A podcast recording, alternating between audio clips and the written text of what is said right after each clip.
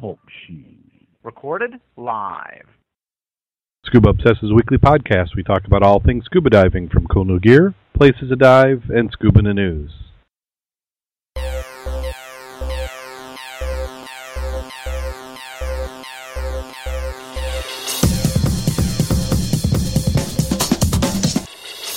Scuba Obsessed episode 14 is recorded live November 29th, 2012.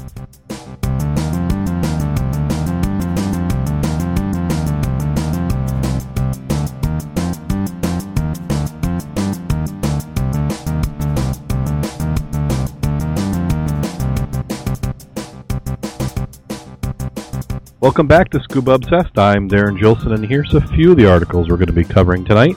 We have car found in the Erie Canal, divers needed for aquarium, and some more invasive species. But before we get into that, I want to welcome my co-host for this week. We have Jim Schultz. How you doing today, Jim? I'm doing pretty good, Darrin. Thank you.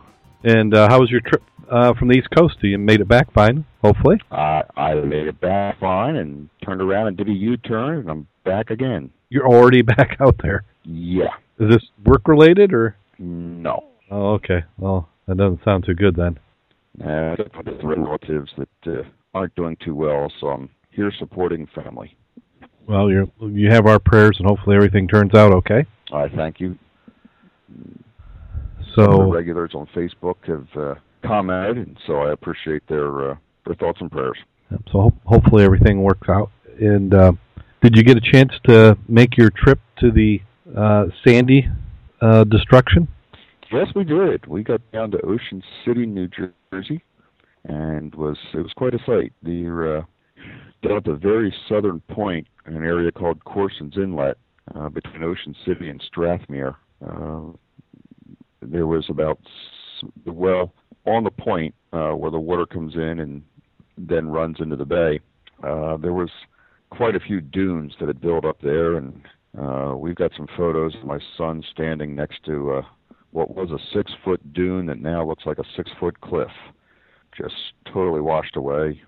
The beaches are flat, where normally there would be, you know, four or five, six foot rise between the ocean and uh, the high tide mark. Um, now it's, you know, the whole 50, 75 yards of the beach is flat, and uh, at high tide, the waves come all the way up right to the sand dunes Oh you know, wow! where they used to be 50 yards out onto the beach. Now there is no beach. It's just gone. So it'll be interesting to see how nature uh, restores that area and, and what the communities do to provide some beach again, because otherwise there won't be any swimming at high tide. No, if I, if Well, I, actually, I should I should rephrase that. Everyone will be swimming at high tide. There'll be no beach. everybody in the water, one way or another. Yeah. Well, they, So- they've got the they've got the winter to think about what they're going to do. It just makes you wonder. Uh, you know, they've lost some of that buffer that they would normally have during the winter. Is uh, the winter storm's going to bring sand up? You know, kind of like what we get in Lake Michigan, where the the sand will start to collect and dune and Yeah. drift. You know, that that could happen, or are they just going to get erosion like they've never had before? It, it will be interesting to see what happens. So, so Okay, what we'll do is we'll get started in the news. If you're in the chat room, you get lucky, you get to get sneak peeks. And I'm so bad on the notes. I'm hopefully I'll get. I'm I've got to be about a month behind on show notes, which is a, is a record for me. I just gotten caught up, and I've been traveling. In fact, I just got back into town. I think today was my first full day back in the office. So I'm, I, the good thing is I'm getting some frequent flyer miles, so I'm starting to eyeball some dive locations to to use them up at. I figured out I've got enough for one uh, round trip already. Okay. the question will be, what's the mystery destination? Yeah, I don't know yet. You know, I, I first checked it with Vegas, not just not just because uh, that's where DEMA was. So I probably did. I for I could probably could have gone to DEMA. I probably had enough points to get me there and back. So I've then looked at a few other spots, uh, some Florida locations. Uh, these are all points with Southwest, so you know, I'm kind of limited as to where they can go. But you can get me close. I can drive the rest. Hey, they'll, they'll get you into uh, Orlando. Yeah. I was looking at the Keys because that that might be one of my next Florida spots. Uh, Jim Kleeman and I have been talking about doing the Keys. The only problem with that one is I think that uh, oh, one or two round trip tickets isn't going to cut it. I think the family's going to want to come on that one if we go. Well, you know, just tell them you you got on the wrong plane and you didn't end up in Peoria like you thought you were gonna. Yeah. well, this first article is uh, a car was found in the Erie Canal. The town's called Sweden. Monroe County Sheriff's Department is investigating a car that they found in the Erie Canal. It was underneath the canal bridge in Sweden Thursday morning, and I'm hoping that's a town name that my my knowledge of New York doesn't cover Sweden. Emergency crews were called to the scene around 8:30 a.m. and passerby saw the vehicle and called 911. The scuba team was dispatched, went in the canal. No one was found in the car, but uh, scuba team scuba team did find a safe. Uh, they're not quite sure where it's from yet. They're going to continue to do some investigation. They say the car was stolen out of Rochester in July. In July, What did you say the scuba team found? they found a safe in the car. A safe. Yes. Oh, interesting. Yeah. So. Yeah, well, what I'm wondering is somebody called 911 because they saw the car, and if you look in the photo, I haven't watched the video, but if you look in the photo, you can see there's quite a bit of mud in the wheel. So I'm thinking that the water level changed enough to make it visible, so that car had been there a while. So, but it's a good point. so scuba divers to the rescue again. Let's see if we can make this next one into a usable article. It was kind of a slow news week, so some stuff I would normally pitch out I, I brought in. This one is from the Daily Pioneer. Forest personnel are getting scuba dive training. And let's see this name. The DFO of uh, Rajanagar Mangrove and Wildlife Division has sent as many as 21 personnel to work under the, uh, oh my goodness, Biktar Kanakita National Park. We'll go with that. To learn the skill of scuba diving. So, what country is this from? Let me take a look. I mean, a very, I don't know, English speaking looking, it's uh, India, it must be India. Experience India. Yeah. Yeah, I'm going to guess it's India. Uh, they said that they had trained 21 other personnel earlier in the year. Uh, they said part of their training was exploring artifacts from a 137 year old sunken French vessel, Videla, the, let's see, uh, Valletta. Spent two hours in the sea studying for sunken vessels' remains. So, there they are in, in India getting some tr- scuba dive training for forest personnel. And we go. Any any reason to get wet? Oh, certainly. Heck, if I was in the forestry department, that'd be great. Get out and get some scuba diving in. This next one from New Zealand. Mayor pitches in for harbor cleanup. Wellington's mayor uh, got in the water to help make the harbor a little bit cleaner place. Uh, he went scuba diving, and the mayor's name is Celia Wade Brown. C E L I A. Wade Brown. Yep. Dove into the Tanarki. Gosh, what are, what is it with the names today? T A R A N A K I Wharf. I don't have any any idea what that is. Retrieve cans, plastic bottles, plastic bags, and old shopping carts. Uh, they had about 40 volunteers that turned up to help do the cleanup and marine awareness. Uh, Miss Wade Brown joined several other divers along with a group of others clambering on the rocks beneath the wharf, kayakers who transported the rubbish from the collectors of stolen to the sorters on the wharf. That's what we need when we're doing some ecology dives. We need those those people shuffling stuff back and forth. Yeah, get the kayakers out there and the boaters. And Yep. Just make sure they don't beat you on the head with the kayak paddles. Yep. She says it, it was dark and murky, but it was lovely to see all the sea life down there. Uh, said Miss Wade Brown, who has an advanced dive certificate. So, I mean, hats, hats off to her for getting in that mucky water. Should, she should come up and, and dive here with us if she ever gets in the in the U.S. She can dive. We got we got some some trash she can help us with. They said they didn't collect as much as last year, but uh, it was still great getting some of the objects out of the water. And they went back and recovered last year's find of a shopping cart. They couldn't get it out last year, but they got it out this year.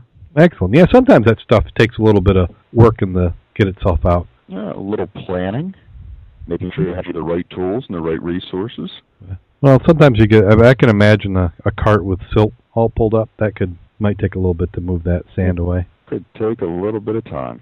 So excellent. Yeah, we. Do you think any of our mayors would do that?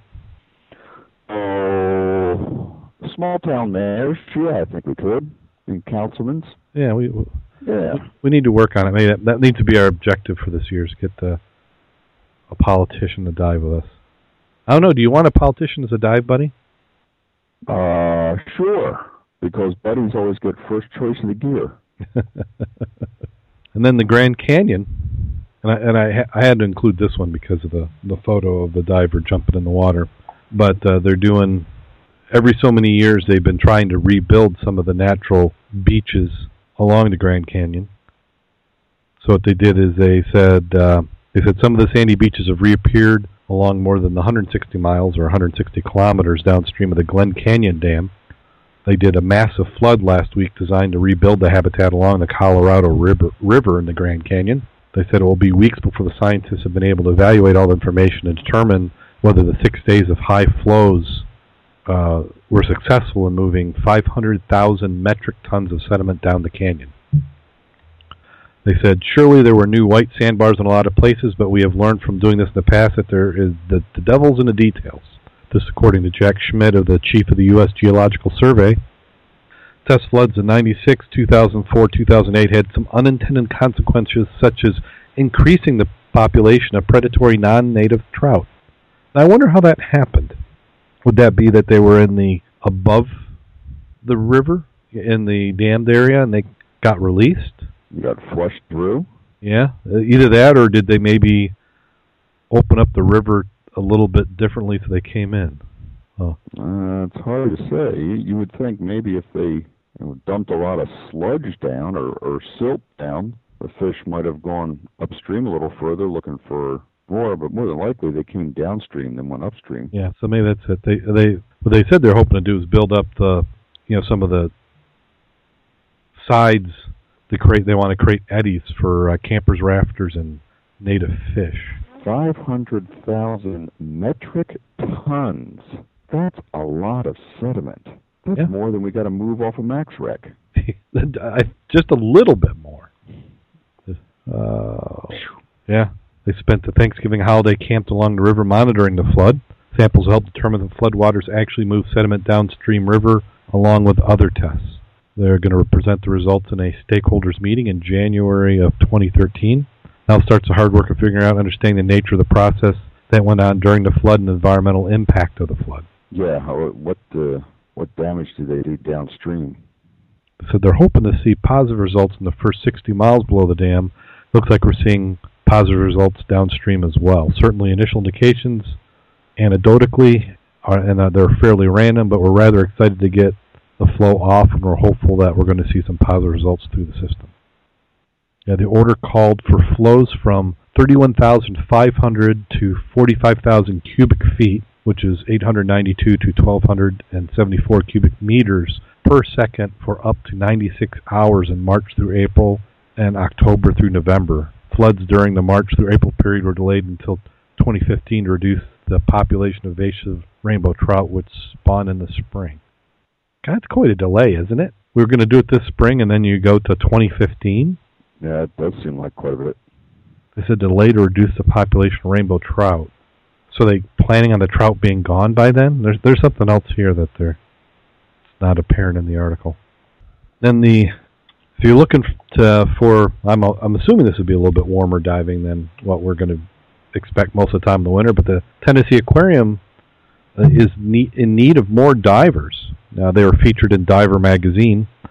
Uh, the Tennessee Aquarium in Chattanooga was featured in the Diver Diver magazine article Volunteer Power. They explored what it's like to be a scuba diver to support the nonprofit aquarium while enjoying some extra bottom time. Currently, the Tennessee Aquarium is looking for additional scuba divers to begin diving early in 2013. Divers hail from the Tennessee Aquarium tanks. Uh, they keep them clean, monitor animal health, perform dive shows, and they also have opportunity to hand feed some of the fish.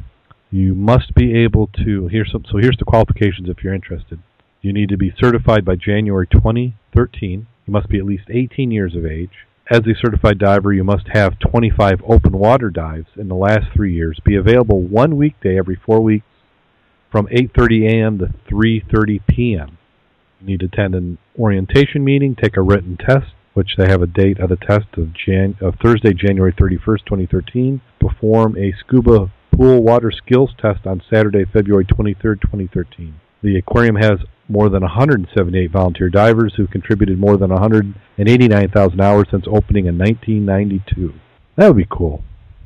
I know that. Yeah, think there'd be a lot of people who would want to do that, and you know, would feel that oh, I'd never get a chance. There's too many people involved. But here's an opportunity to really get in and do something neat like that. Yeah, and and even if they don't choose you, you at least get them aware. And there's probably other volunteering things you can do. I've I've noticed over the years that when it comes to volunteering, even if you don't get your first choice, get involved with the organization, and eventually a spot will open up and it will go to somebody who's already been donating time. They appreciate people who donate time and help them out. And if you're not in the Tennessee area, if you're in an area where there's a large community aquarium, uh, they use these divers. I know in Chicago we have Shedd's Aquarium. They have a very similar program. Uh, Rich Sinowick from Divers Sync, uh, him and his wife go to one of the the aquariums. I can't remember which one it is, but um, they they do their at least they used to. I don't know if they're still doing it. Uh, his trips down. So there and the different ones have different qualifications. Some will have some gear requirements. Uh, some some aquariums make you buy gear uh, specifically for the aquarium that stays there. They don't want you introducing stuff to the tank that's not there. Uh, some will provide it, so uh, something to check in. There was some talk at one point in time that uh, Benton Harbor was going to do an aquarium. Hmm, that's interesting. Yeah, it was. Uh, they were trying to get some funding. I'm I'm guessing since I don't see an aquarium in Benton Harbor, it never came through. But I was surprised. It was going to be something unique too. So my guess is somebody was writing up a grant proposal and it probably didn't get funded. And if you don't so much like being in the tanks, but you want to volunteer, they're also a group looking for volunteers to clean up weeds in the spring. A weed fighting dive team at Lake Atasha is seeking volunteers to help clean up. Uh, it's part of an ongoing efforts to combat invasive species. The Lake Attash A-T-T-I-T-A-S-H. Attitash? Attitash? Attitash? Attitash? Attitash? I don't know. I, I, I think I just need another drink and then I'll, won't have to worry about it. They're looking for volunteer scuba divers to clean out its lake next spring. Um, they've been fighting invasive species such as milfoil and curly pondweed for a number of years. Uh, the situation reached a point where the weeds are slowly choking the lake. Following a year-long preparation process, uh, the Lake Association conducted an aggressive herbicide treatment in April. The association said the treatment appeared to have eradicated all the visible milfoil in the lake, but cautioned that small patches will likely reappear in the coming years. In anticipation of that, next spring's scuba cleanup initiative will serve as a follow-up, and association officials hope divers will be able to eliminate the weeds once and for all. Divers who are in interest in participation would attend a brief session so they could act within a few days if invading mil- milfoil weeds have been detected. If they called into action, they would work with a crew of diver-assisted suction harvesting boat, or DASH. A DASH boat is essentially a high-powered vacuum cleaner that can suck plant matter, muck, and other debris out of the water. It might include a long tube that divers can take underwater and manually remove the underwater material. That's my thinking. Yeah. Yeah, I could see some other uses for a dash. Well, that, well, that's what I was wondering. I mean, if you joined the team, could you borrow the dash boat? I'm sure we could. The question is, would they wonder where it went? Uh, we're looking for weeds. We just think our weeds might be six, seven feet underneath the sand. I, I think we need to explore alternative uses for the dash boat. Yeah. Let's see. What would that cost to trailer that? So, so this is um, Newport News or Newburyport News. Tell me this is in the U.S., not in the U.K. somewhere. I'm thinking it's in the U.S. The the photo down below, they're playing some American-looking football. Let's see here. Find out where they're at. They're in Newbury, Massachusetts. Newbury, Mass. Hmm. Did, did you fly out, or you got your truck with you? You might be able to just bring it back. I think we should, uh, you know, even just finding out what they've got or how their setup is, what they're using, how much they've got invested in the equipment, et cetera. You know, we we could might be able to find something that works a little better than our uh, our system. Not that our system doesn't work well, or it does work pretty well. It's just we need something a little bigger and a little more powerful. I'm, doing a search now on dash boats, seeing what they can come. I'm not sure if this is a real boat. I'm not finding anything. Yeah, well, maybe we need to contact, probably need to contact the uh, somebody from this article and get more information, a little follow up. Dave, we got an assignment for you. Yeah. Need to do some follow up. I just sent you a link. Where's Dave when we need him? sent me a link. Oh, Let's okay. see. So this one is Metro West. This is uh, craft known as a diver-assisted suction harvester. God, that's a cool name. It's a collaboration between the Department of Conservation and Recreation, the Natick Conservation Commission, and the citizen group called the Lake. Ch- Oh goodness, Chakatuit Watershed Council. You keep coming up with good names tonight. I, it's like every single one. What happened to the Bobs and Kens and stuff? That, that, those would be easy. So it looks like it's something in that part that they've got for the state. Part is trying to figure out how and how long it takes to clear an area and how much it will cost. Yeah, at least we got some contacts here. We can follow up and stuff. yeah, 20, You know, 20 we, want to give your dash boat a real trial out yeah. a little deeper lake. Yeah, they they did uh, twenty five thousand from the state and twelve thousand five hundred from the yeah. It's only uh, thirty seven thirty eight thousand dollars. Looking at the equipment sitting on the uh, the boat, the pontoon boat, it does look like a basic siphon device. Is this something maybe where we need to? Yeah. Well, we could check it out and see. Yeah, yeah, because it because looking at that, if they spent that much money on that boat there, that, that has to be for operations and other things. Because that's a, I don't even know if I call that a boat. Would you? It went to a video. Yeah, this this looks more like a, and then we'll paste a photo in the chat room. This looks more like a. Okay, I'm checking out video. Oh, they got video. Hmm. Hmm. That's the only one of its kind. Sorry, Darrin, got distracted here. Checking out the video. Well, it's a video of supposedly them doing this weed removal. Yeah. So there was a link in that. That was a video of boat, right? Takes you to a YouTube. Yeah. I'm about halfway through it, so Oh, that's uh, the the YouTube one. You'll just have to Yeah, edit this uh, uh, delay out of it. Those of you in the dive in the uh, chat room, Here. take this opportunity to go get a refill. Oh, oh, of course, certainly. Heavily edited. Yeah. Gee, maybe we could do this in the lakes locally. Suck that out milfoil and get rid of it for them, and do it for a fee instead of uh, you know, give us part of the money that they're spending on their chemical treatments, and we'll we'll just pull the milfoil all up for them. That would be enough. You know, we could get enough money there to fund a big system for MaxRec. Yeah. Oh, that's true. Oh yeah. Well, how about uh, you know some people who who like to uh, restore their nice sandy beaches on some of these lakes? You could go and uh, do a two-part process. One where you sucked all the muck, which just might happen to have some bottles in it, and then you uh, get some sort of. Uh, God, I have to do some researching on the permitting for that. That would probably be the tough part. But you you wonder how people would have a fit over us vacuuming a couple hundred square feet of the bottom of a lake. Yet they'll poison all how many hundred thousand acres of a lake. That Yeah, Dave in the chat room saying two six horsepower Venturi pumps running Okay. handheld dredges.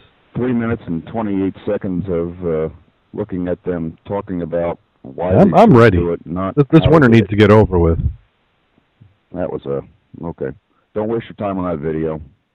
So next up, if if that, if that wasn't enough invasive species for you, off on the east coast, uh, Northeastern University divers are are uh, looking at problems with invasive seaweed, Heterosophina chipicona, chipica. Uh, we'll call it nasty weed, along the coast of New England this summer in the photo provided by Chris Marks.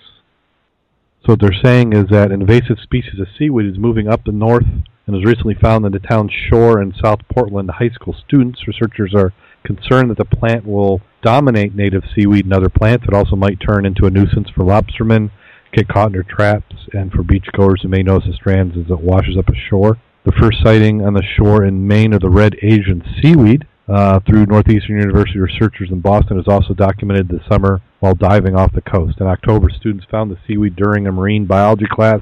They're tasked with finding 11 different species of seaweed. At the beach, the students returned to the lab with different sets of seaweed they gathered and put them under the microscope. They found that one of the species was dramatically different than the native species.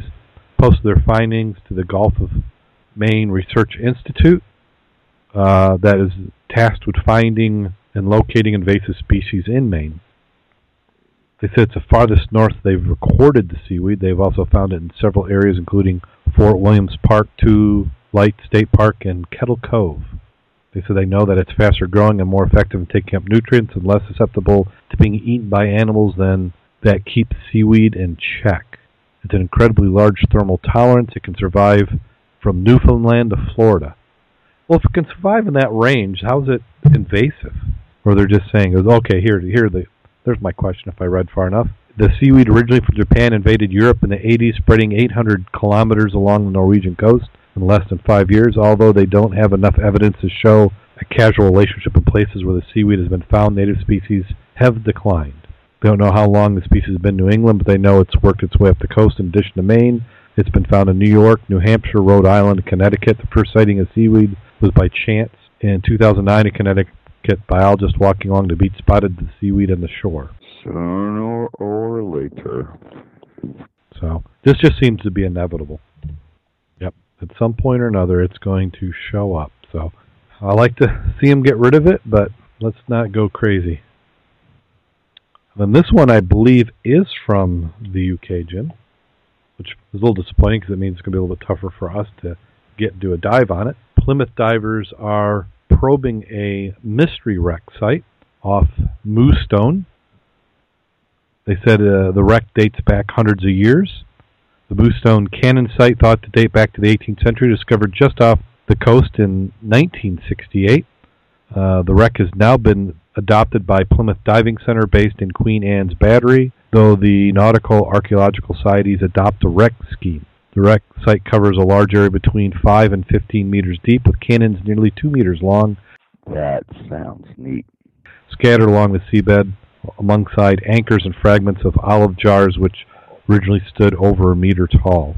The site was discovered by visiting divers and was surveyed and finds noted, but no further work has been done until last year with a nonprofit Marine Institute ProMare took up the investigation. As part of its SHIPS, which is Shipwrecks in History and Plymouth Sound program, it carried out a geophysical survey with Plymouth University to map accurate locations of cannon before heading its findings over the Plymouth Dive Center.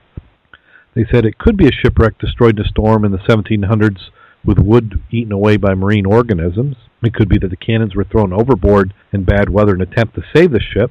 They've also speculated uh, that it's oh they they said it's exciting that we're finding out what really happened over the years. The team will be creating a diver trail with an easy to follow map. Very cool. So if anybody listens to the program has had a chance to dive on it, we'd love to hear about it. So drop us a line at the show at Scuba Obsessed, and uh, we'll we'd love to talk to you. And I think that does it for the news. I really didn't find a whole lot this week. I uh, I've been even a little neglectful on the videos, so I've got to get back to that. But there was some diving going on. Mud, oh. Yeah, the Mud Club had their annual turkey dive. Uh, we did it at uh, Marmot uh, boat ramp in Niles, Michigan, in the St. Joe River. Um, that was the Saturday after this last Thanksgiving, so had some good turnout. Probably five or six divers in the water. Now, I, ha- I hate to say it, I did not go in. I didn't have all my gear ready. Uh, I had uh, some fins I was waiting on. They didn't show up. I know I could have borrowed some, but I just didn't want to mess around with the whole stuff. I was looking forward to having my own, so which have since arrived. My nice new shiny fins. I picked up some Hollis F1s. So they're not a sponsor, even though if they want to be, they could. They could send me a check, but uh, they're not a sponsor of the program. But I had actually tried those on. Uh, it was I think Ken had a, a set that I borrowed. I heard Mac got in the water with a dry suit. Yes, Mac. Now we know that we we not sure if his wife listens to the program, and I'm going to bet that she doesn't. So he didn't officially dive, but he did have a dry suit. He had a Scuba Pro dry suit, who's also not a sponsor, but they could send us a check. Uh, Scuba Pro dry suit that he was wearing, and he was doing a checkout dive. So his wife wouldn't allow him to dive, but he he said he wanted to go down and make sure the suit would fit properly. so he was just going for weighting. So he didn't take his fins, but he he did get all weighted down, and he did uh, get in the water, and he did say he was warm. He's he's still got some work to do on his uh, fin. His fins are too small, which I think is why he was, he agreed to not take his fins with him. Well, we were talking about that. I suggested he get a set of White's boots and uh, use those. You said White's boots? Yeah, Okay. like the ones I use. Yeah, I, I, I don't remember what what, what ones. They're not sponsored either, but they could be if they wanted to. Yeah, yeah, we'll take we'll take money from White's. Um, Also, take dive gear from companies if they want us to try it out. yeah, we'll, we'll just try. Well, and that's it. If, if if you're a dive manufacturer, no one, and you want us to try it out, we'll try it out. Now, the one thing, and it's probably what why we'll never get anybody to dive to try to send us stuff, but they're going to get an honest opinion. So, Well, let's, let's can we compromise a little bit, Darrin? Let's just say we won't say anything bad about it online or on the podcast. But if we don't say anything good about it, silence is golden. How's that? I might be able to go you with know, that. It's not like they got a chance for a bad review. They're not going to get a bad review. They just won't get a good review. We could we could work something out. Let's say that we'll work something out. So, That you know that way you're not compromising your standards. You're just filtering what you say, yeah, which I'm trying to do a little more of myself. that that that brain to mouth filter. Yeah, I'm trying to engage it a little more. Oh, I, I I think I engage it too much. I mean, if I ever turn that filter off, oh my gosh, the world wouldn't know what happened. That's a problem with being in the political world, or not political, corporate world. Oh, well, let's not talk about work because I don't use it at work. Oh, you don't use the brain filter at work? Hell no. oh gosh, I would be unemployed if I didn't. Well, see, I've that's how I avoid. That's how I manage not being invited to so many meetings because they know if they want an honest opinion, just put me in the room. oh god. And they, I, I I'd say they get honest opinion, but I think I invented the corporate quadruple speak. I, No, I, see, I can I can tell somebody that they're a slimy bastard and they don't even know it. no, see, I, They I might need a thesaurus when they get done. mm, no, I'm I'm just too blunt. Yeah, yeah. I, I had a, a little side topic. I had, I had an interesting scare today about uh, about one thirty. I'm in my office after you know doing my my rituals of meetings and emails, and uh, meeting announcement comes, and it's a corporate announcement email. Meet in the uh, XYZ meeting room at three thirty. I'm like, oh. So the first thing you do whenever you get one of those at work is you have to go and check and see who's on the invite list. Right? So you look and you're like, yeah, okay. So, And, and who's not on the invite list? Well, there wasn't anybody glaringly missing. So, uh, as the management team for the plant, all of us appropriate managers and leaders were were invited. Uh, so then I thought, hmm, uh, you know, it's because I, I technically don't report to anybody in Michigan. I report to people in Missouri. Let me see what's on my boss's calendar, which I've got access to. So I pop open his calendar and, huh, he's got a similar meeting synchronizing with my meeting, but with different people. So that Uh-oh. yeah, so that tells me it's a organizational wide meeting. So, you know, and, and as a skilled and experienced risk manager for the company, your first thing is what are the most disastrous opportunities that can happen? So you go through those situations and you start marking those off. And then I had had meetings earlier in the week. I've been flying. I was just in one of the home office locations and had met with the the owner and president and COO and everything. And none of them, you know, because I, I I'm a pretty good when I've been through massive layoffs and stuff. You you can see that look on people's face when they're dealing with something. You know, it's like you have a meeting with them, they get in, they get out. You know, they don't stay, no small talk, they're gone. And I didn't get that feeling. So, needless to say, the meeting wasn't bad. It was actually pretty good. It was just an announcement that we had bought another company. So, which could mean a lot more traveling. I don't know Bought yet. another company. Yeah. Oh, that That's yeah, we're a hell of a lot better than being bought by another company. been there, done that, got the card for it.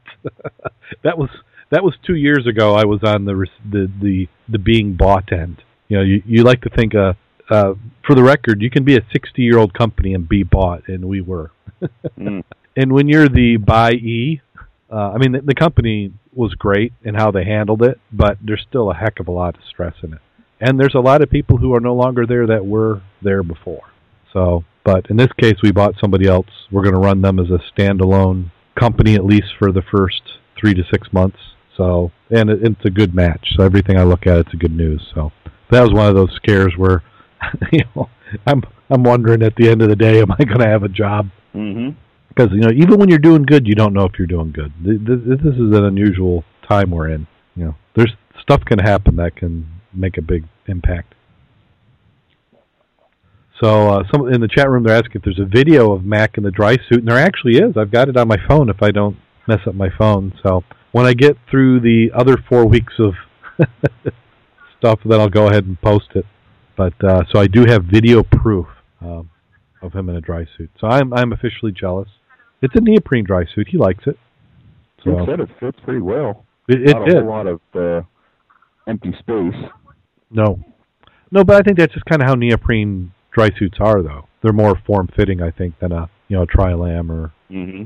But they seem Well, to be happy with it. Specials out there on Black Friday and this past weekend for some bi-lams and tri-lams, and some companies are still offering some specials. So, Yeah, it's Thursday. There's one company that you know maybe by the time you heard it, it's done, but they had some pretty good specials.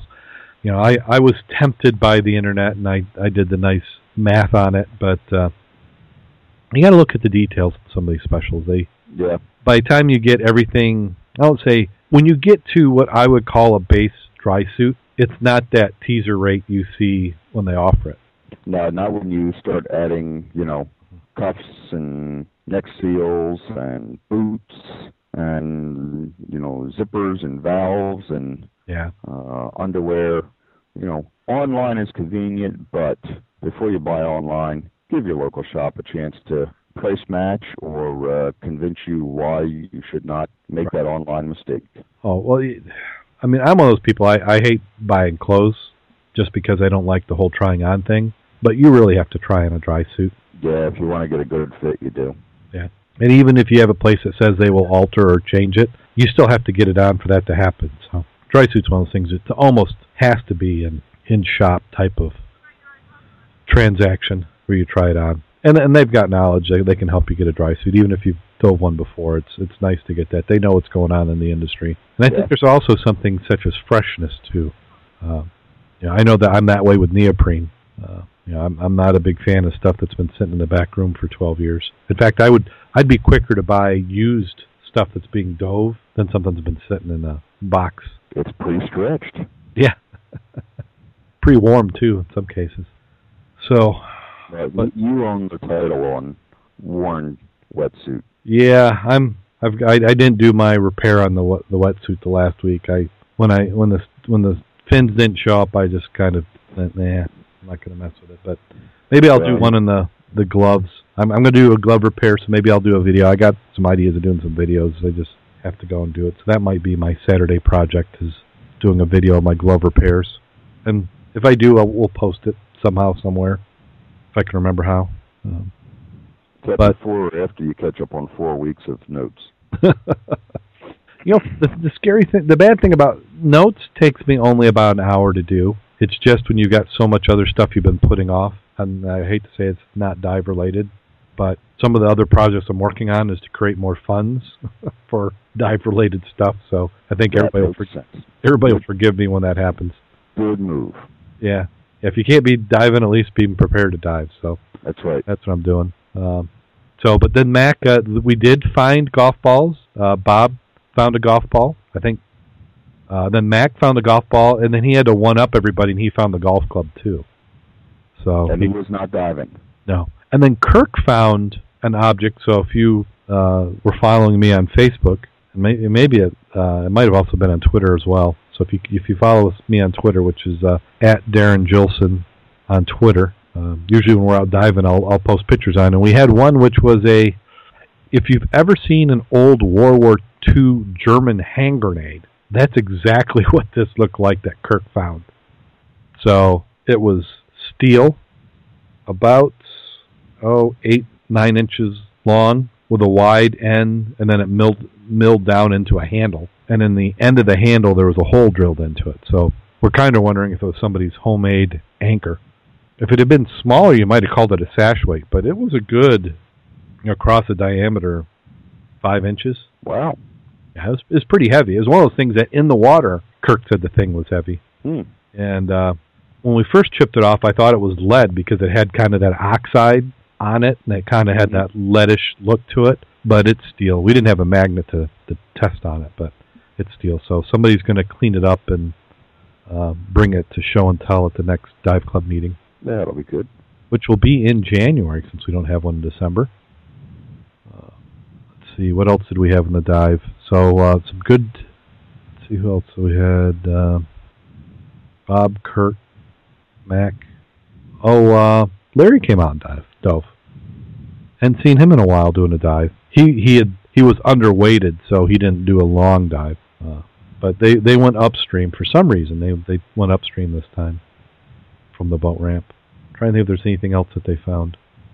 I think there was a couple objects they said, but we'll have to go back for and take a look. But uh, but they got a good dive. Visibility was probably well, they said four feet, maybe three four feet. So not terrible. I know other people had uh, uh, in other areas were doing some diving this last weekend, and it was worse. And then some people in the quarries sound like they're having some real excellent conditions. Uh, I know White Star they've been getting out and doing some diving and had some amazing clear conditions. And then Max talking about, and I got to call him up. Maybe we're getting some diving in this weekend or next weekend. So Yeah, I was looking at the weather conditions, and the Big Lake is talking about Saturday uh, waves less than one foot. wow, So you know, it's like put the dry suit on at the dock and head out to Max Wreck. yeah, there you go. Have to talk to Bob or anybody with an outboard. All the inboards are put away for the winter, but the outboards are still out there running. Yeah, I, I got a boat with an outboard in the yard. Just uh, you're missing, you know, the transom. You can poke your hole through, your finger through a hole. Hmm. So yeah, it needs a. Well, is it above the water line or below? If you go quick enough, it's above. No, there you go. when you stop, it's below. Oh, well, that doesn't help. you just you just never stop. Yeah, no, that boat needs some that needs some serious help. It's uh, uh well, we we've talked about that in the story before, but it's uh, it saw about four years too much weather without anything on it, so we're going to gut that down to the frame, and that's going to be one of our projects. Uh, if I can find a place in the winter to get in to some shelter, I've even tempted to take my uh, patio doors out here in the basement and bring it in, but uh, I probably won't. I got other stuff. in Well, just you know, chase the horses out of the barn for a while. Yeah, I was pitching that to my wife, but the the reconfigure the barn to get it to where I could fit the boat in. Yeah, it'd be easier just to build a new garage. Which goes back to that money thing, which goes back to the other project. So, Mm. God, it always goes back to money somehow. But yeah, Mac's talking about getting some dives, and so hopefully we'll get some planned for this weekend. I'm looking forward. I'm itchy. I need to get in the water. Uh, I hope And I- hope you guys enjoy. yeah, and then my my wing, which I I'm buying from Bob, but Bob will only sell me the back plate. He won't sell me the actual wing. So now that I got my new fins and have to try them out, uh, I need to. I'm going to try and sneak in a quick dive, then give Bob his wing back. So it's like I'm just it's one more thing, another thing I got to buy, and then not to mention put that on top of a dry suit. So, oh well. And You just need to hit the lottery. yeah, they had an opportunity here. Of course, I I had zero chance of doing it because I don't I don't play the lottery. oh no, I just can't break myself to go and give the money. You know, just to kind of give you an everybody an idea of the odds. You know, when people think as an individual they have a chance to win, there are states that have won very little, and then there are like there was one shop they had on the news here in town, and they were they were talking about the owner, and the owner had only had one person in the like 15 years he'd been selling Powerball win, and it was eight hundred thousand dollars. So you think of how many tens of thousands of tickets that go through that place every month, and to only in 15 years have one winner. I mean, it's just the the odds are so un, unbelievable. But you, I guess you're not really buying the winning; it's the ability to dream about what you would do if you won. And I I don't have any problem figuring out what I would do with the money. My problem would be what I do when the money runs out because I could go through it quicker. I always tell everybody if it's less than a hundred million, you know, you need to play because that wouldn't even cover me for a summer. I would. uh, spend it all on wine, women, and song, and then waste the rest. certainly, certainly. Oh, so let's see, what else do we have here? Uh, the di- the dive show season's coming up here, so look for that after the holidays. Uh, you got anything to plug, Jim? No. Just remember your local dive shops uh, between now and Christmas. Yep. There's always something that you can ask for or put in a stocking stuffer request for. Yep. You you can give the gift of diving. Build your own dive buddy. That's right. Or they somebody could buy here's here's a gift idea. They could buy a membership to the Southwest Michigan Underwater Preserve. They certainly could. Uh, we just got to get our cards ready and get things going. We're, we're going to plug that hard come springtime Good. So we'll have to do that. because members get to dive Max Wreck if they want. Right now, the only people who get out to Max Wreck are members of the preserve and members of the mud club who found it. So if you want to dive Max Wreck next year, we got to get your membership in the Southwest Michigan Underwater Preserve. So we'll- we'll have to do that. We'll get that we'll get that plugged in away. So anybody in the chat room have anything before we get going? They're talking about call, clubs and balls and everything. So oh. Aren't you, aren't you proud of me? I, I haven't commented once on any of that stuff. Yeah, yeah, you Trying to get my, my you know brain filter going a little bit. Yeah, well, yeah, I I think we might single-handedly ruin that brain filter with a bad scuba joke. No, Uh, I think there's potential. really? Yeah, could be. All right. Well, bring it on. Yep. So before we do that, we'd like to remind everybody and go and uh, like us on our Facebook page. Go to www.facebook.com forward slash Scuba Obsessed, and that's our Facebook page. You can also visit us, visit us on our website at www.scubaobsessed.com. And I was talking with uh, Rich Sinowick, a good friend of mine who also does the Divers Inc. podcast and owns Divers Incorporated and runs concession for White Star Quarry. And we were comparing show notes and his podcast and my podcast. And the one thing that we'd like to point out is that we have no idea how many people even listen to the show. That's a good point. We, we need to sometime get a, a survey or something done where Yes. I heard it. Yeah.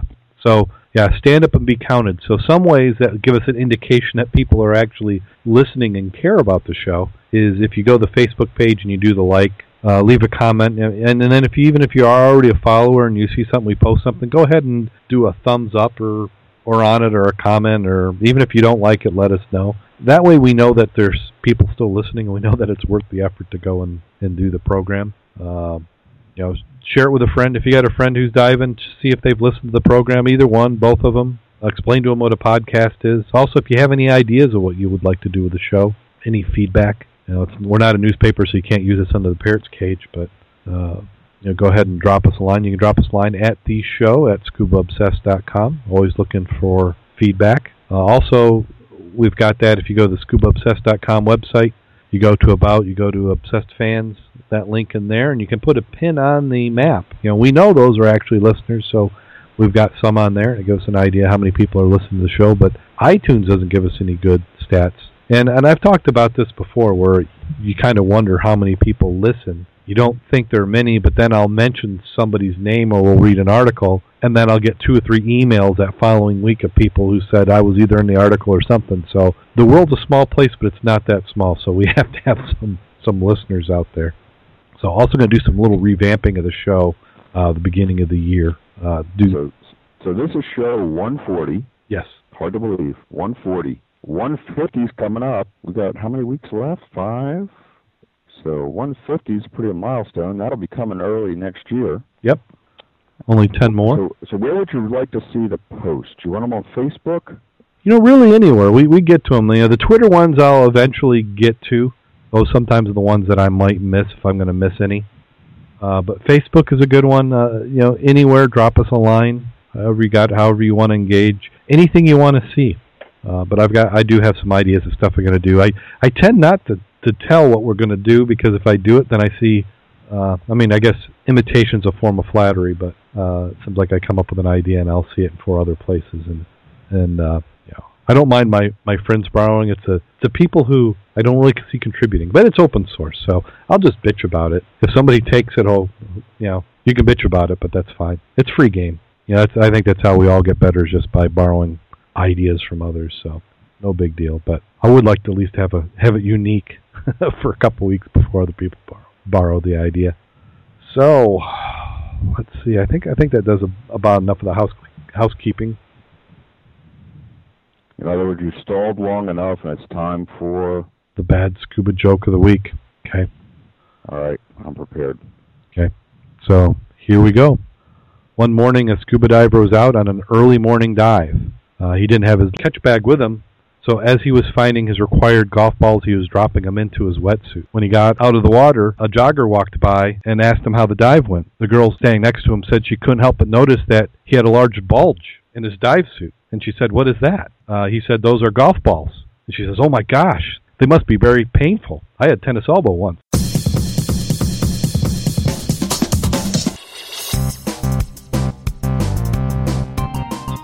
Is that bad enough? I think so. Is it over? Given that, So some sometimes they qualify more than others. yeah, it certainly qualified as a bad scuba joke. So until next week, go out there and get wet. Stay safe, and remember, no golf balls were harmed in the making of tonight's show.